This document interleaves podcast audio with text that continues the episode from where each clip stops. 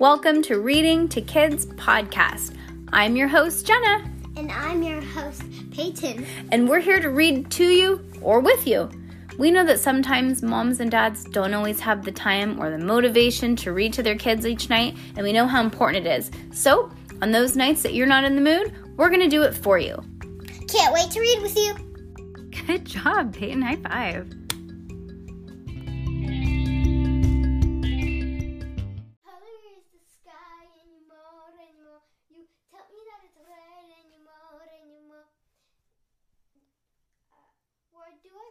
Shoes anymore, anymore? You tell me, put them on your head anymore, anymore. Is that really how the song goes? Yeah, yeah, It is? yeah. That's so cool.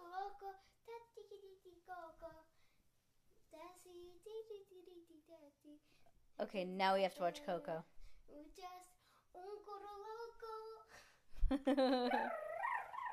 oh, that was amazing! Bravo, bravo! All right. Judy Moody Mood Martian, book number 12, chapter number 10 Purple People Eater. Purple pea. You know, that's a song and I don't remember it. Okay. That night, Judy had a sleepover with Mouse on the downstairs couch because, number one, her room was stinky. Not as in stink, but as in the smell of new paint. Number two, she did not want Stink's butt print to haunt her in the middle of the night. And number three, Stink's room was out too because Stink snored. The next morning, she stumbled up the stairs, half awake. Judy followed the chain of knitting down the hall to the bathroom. The door was closed. The finger knitting chain stretched under the door. Judy knocked on the bathroom door. Hey, Stinker. Hey, what? said Stink, coming up right behind her. Judy jumped up. Wait, you're out here? Then who? I thought you were in there. So who's in the bathroom? Stink shrugged. Mom and Dad aren't up yet. Hey, I know. Maybe a, maybe a finger knitting freakomaniac broke into the house to steal your world record finger knitting chain. Get a clue, Judy. Judy creaked open the door. The door knitting the door, the finger knitting chain wormed its way across the floor and in dangled smack dab in the middle of the toilet. Ew, said Judy. It's in the it's in the toilet water. P.U., said Stink, pinching his nose, with Stink's brand new toothbrush lifting up the chain of the knitting and wiggled it at Stink. Wet Yeti tail, she cried. Eh, cooties, get that thing away from me. Stink ducked and dodged the wet yarn. And throw away my toothbrush. Judy chased Stink with the wet yarn into her room. That's where they found Mouse, Mouse stalking her hunting prey. A clue of finger knitting. A clue of finger knitting.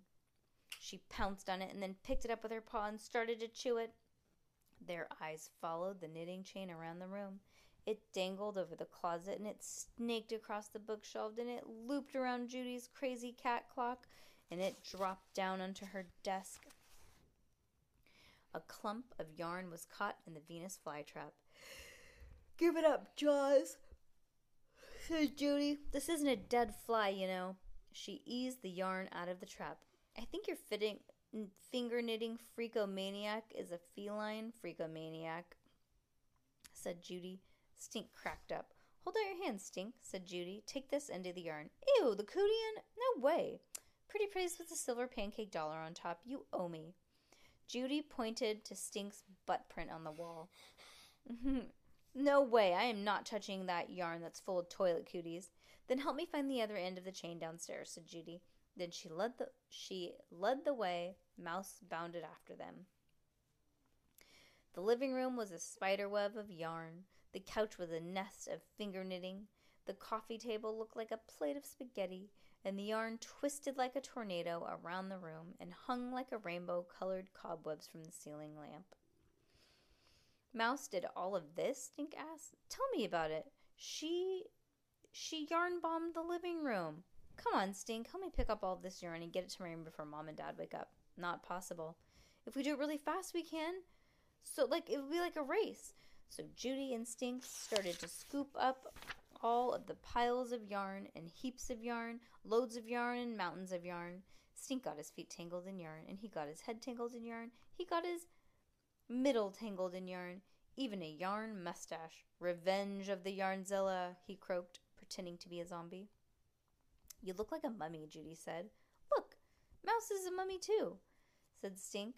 A cat mummy. Did you know that in ancient Egypt, the they even had hippo mummies, not just cat ones?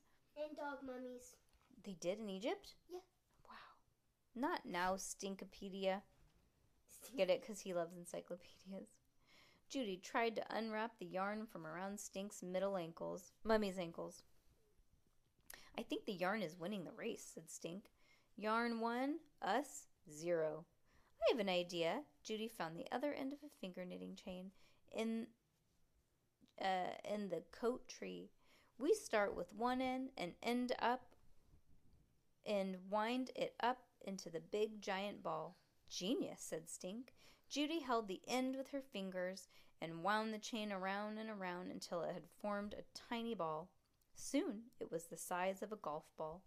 Judy kept winding and while Stink fed the chain to her, untangling knots and snags and tangles as he went. Faster, Stink, faster! In no time, the ball was as big as a baseball. Then it was big as a softball. Then this bigger and bigger than my jawbreaker of doom, said Stink. By the time Mom and Dad got up, Judy and Stink had a finger knitting ball the size of a soccer ball, a basketball, a beach ball. Creative idea, said Mom. Keep it up, said Dad. Wrap and roll, said Judy. Judy and Stink followed the chain into the kitchen, up the stairs and down the hall, into the bathroom and into Judy's room, winding and winding with every step. Yellow yarn was rolled into the ball. Purple yarn, blue and red and key lime green, atomic tangerine yarn, even fuzzy wuzzy space dyed yarn was rolled up into that great big ball. They wrapped and they rolled until every bit of Judy's finger knitting chain was in that ginormous ball. I bet we just roll it up ten rolled up ten miles of yarn, said Stink. No, twenty. No, fifty. This thing must weigh half as me. Wow, Mom said, finger knitting good. Wow, Dad said, that's one big ball of yarn. Stink, I think we got a clue, said Judy. Everybody laughed. As big as it's as big as Pluto, said Stink. It could be a dwarf planet, said Pluto. The purple Urple. Let's roll Pluto or a purple Urple upstairs to my room, said Judy. And Judy and Stink stood back to admire the giant ball of finger knitting. Peaks of pinks and glimpses of green shone through the purple on top. It's like the world's longest rainbow, said Judy. The fuzzy wuzzy that ate Frog Neck Lake, said Stink. I'm going to name it the Purple People Eater, said Judy. You definitely should win a world record for the Purple People Eater to go with your gold medal and finger knitting Olympics. Judy looked at Stink. She he uh, Stink looked at Judy. They picked up their air guitars and they started dancing around and singing one-eyed horned flying purple people eater song again. Beep beep boopity bop bop Walla Washington. Wait, let me see. Where? You want to say it? Beep beep boo, boop boop, wah wah, Washington. Wait, no, Walla Walla Walla Washington. Yep. Good job. Later that night, Judy propped her elbows on a good mood pillow and eyeballed the purple people eater. It was purple. It was purple, all right, but it was also Roy G. Biv red, orange, yellow, green, blue, indigo, and violet. All of the colors made many moods. It just took, Judy just took out a marker. Brainstorm, she turned to Stink, to Stink's butt print, and two funny faces. One side was a bad mood, and one side was a good mood. Judy knitted her her brow. She had she had barely made it through GMD number 6. All week long she'd played keep away with bad moods. Finger knitting had helped her stay in a good mood. That was something to be happy about. But tomorrow was Monday, GMD number seven. Would she, could she make it? Eureka! She, Judy Moody, had a moon-tastic idea. The perfect way to celebrate Good Mood Day number seven and brighten up the boring old Monday. Well, that was good. She actually did a really good job about not like flaking out, huh? Yeah. Do you know what do you know what flaking out means? Hmm. Oh yeah, not doing the job. Yeah, like saying you're gonna do something and then not doing it. It doesn't have to be a job, it could just be anything. It be, can be like to your friends, like, hey, you want to hang out tomorrow? And they're like, yay. And then tomorrow's here and you're like, uh, oh, sorry, guys, something came up, I can't. And they're like, Okay, my okay. I. oh, I need a pet. okay. Poor little Peyton has a little crack on her lip. Aw. Okay, just to clarify, a crack on her lip because her lips are chapped, not the C word.